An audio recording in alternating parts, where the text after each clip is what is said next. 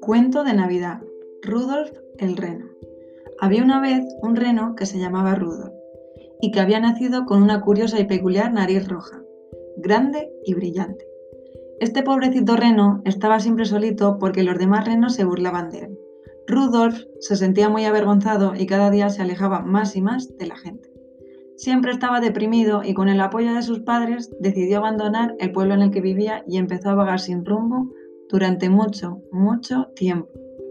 Se acercaba la Navidad y una noche en víspera navideña, en que las estrellas brillaban más que en otros días en el cielo, Papá Noel preparaba su trineo, como todos los años.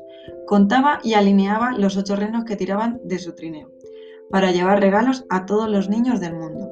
Papá Noel ya tenía todo preparado, pero cuando de repente comenzó a extenderse una enorme y espesa niebla por toda la tierra.